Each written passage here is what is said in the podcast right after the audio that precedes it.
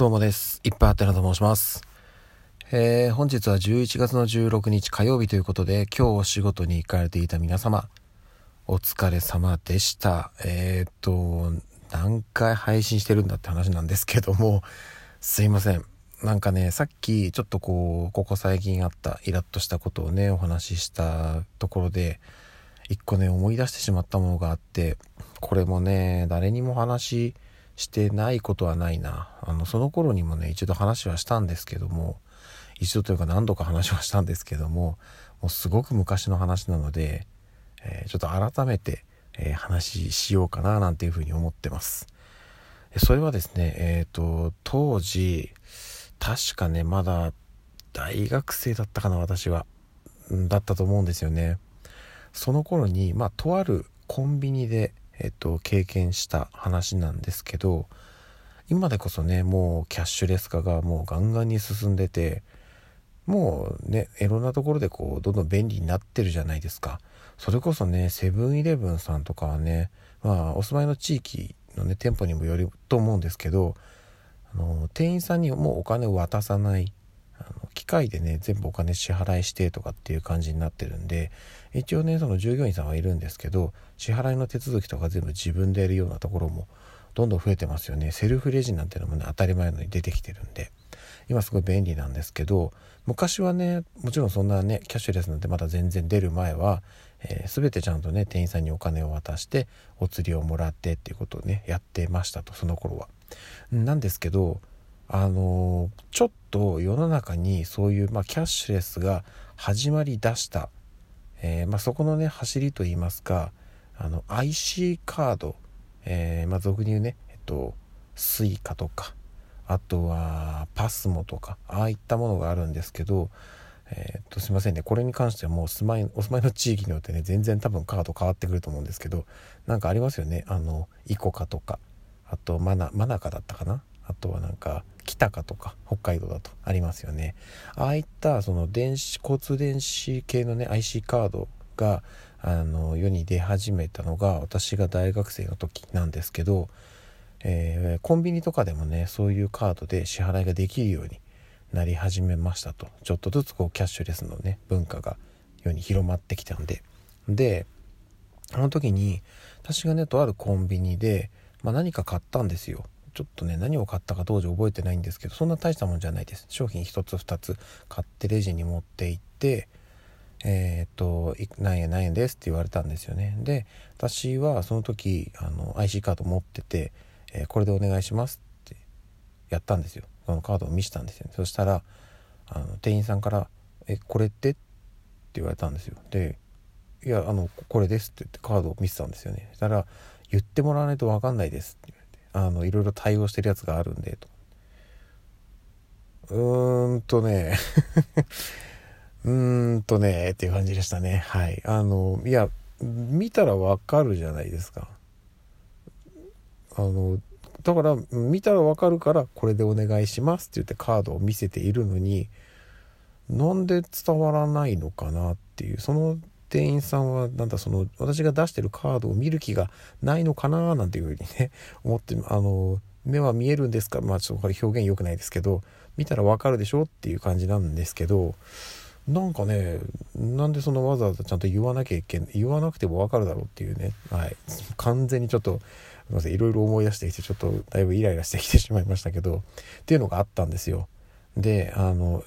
だからまあちょっと改めてあのちょっとその IC カードのカード名をお伝えして「えー、何々でお願いします」って言ったらそれで支払いできたんですけど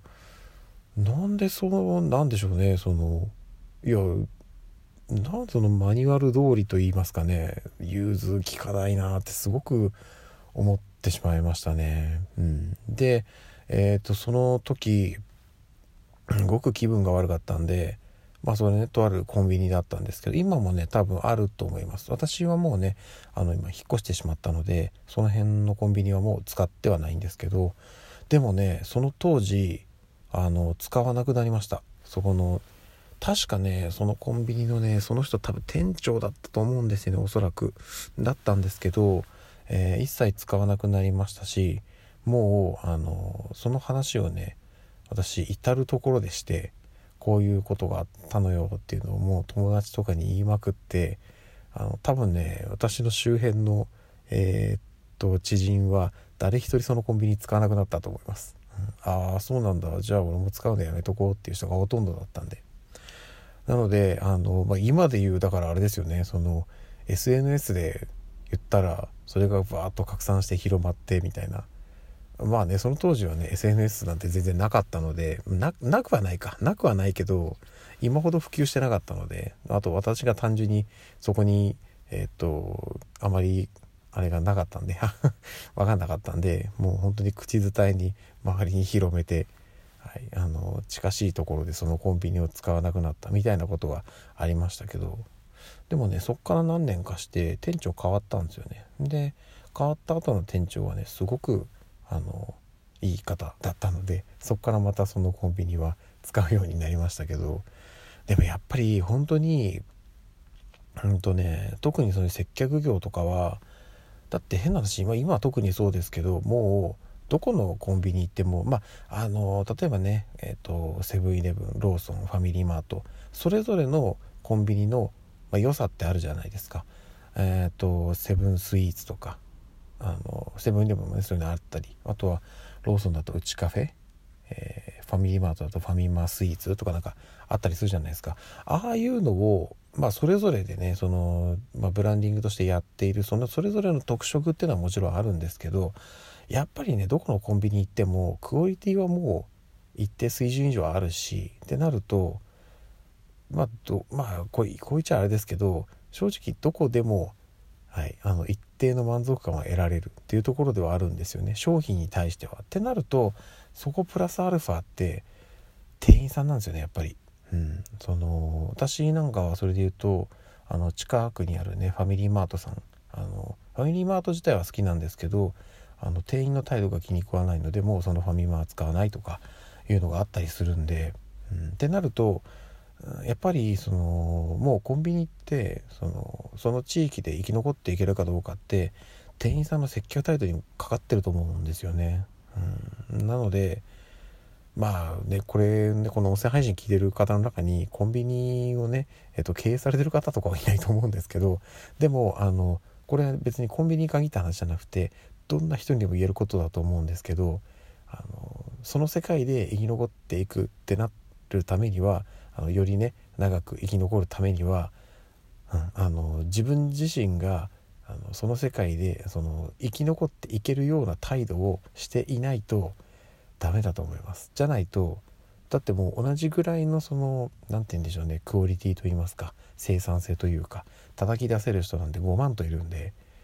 だからまああのねよくねドラマ映画漫画なんかでよくこのセリフありますけど代わりはいくらでもいるっていうやつなんですよね。うん、なので例えば私なんかもそのまあね今の現場は割と長くいますけどこうやって長く入れてるのは私自身がうん、あの結構いろいろ気を使ってやってる方なんですよ。うん、あのあんまりそういうのね何でしょうえっとこびてるわけではないですけどやっぱり少しでも長く、えっと、ここで働かせてもらえるようにあの何をしたらいいのかっていうのは常に考えながら動いているのでそれがね結果今もうすごい、うん、まだ10年もはいかないですけど結構長くね今の現場にはいさせてもらってます。そこにねつながっていたりするのでだこれは多分誰にでも共通して言えることだと思うので皆さんもあんまり意識してないっていう方がもしいたら少し気持ちを変えてみるといいかななんていうふうに思いますはいちょっとね今日やばいですね。なんかボコボコ何個も配信してますけど。はいこれで本当におしまいです。ということで、えー、改めまして今日も一日お疲れ様でした。また明日の朝にお会いしましょう。ではでは。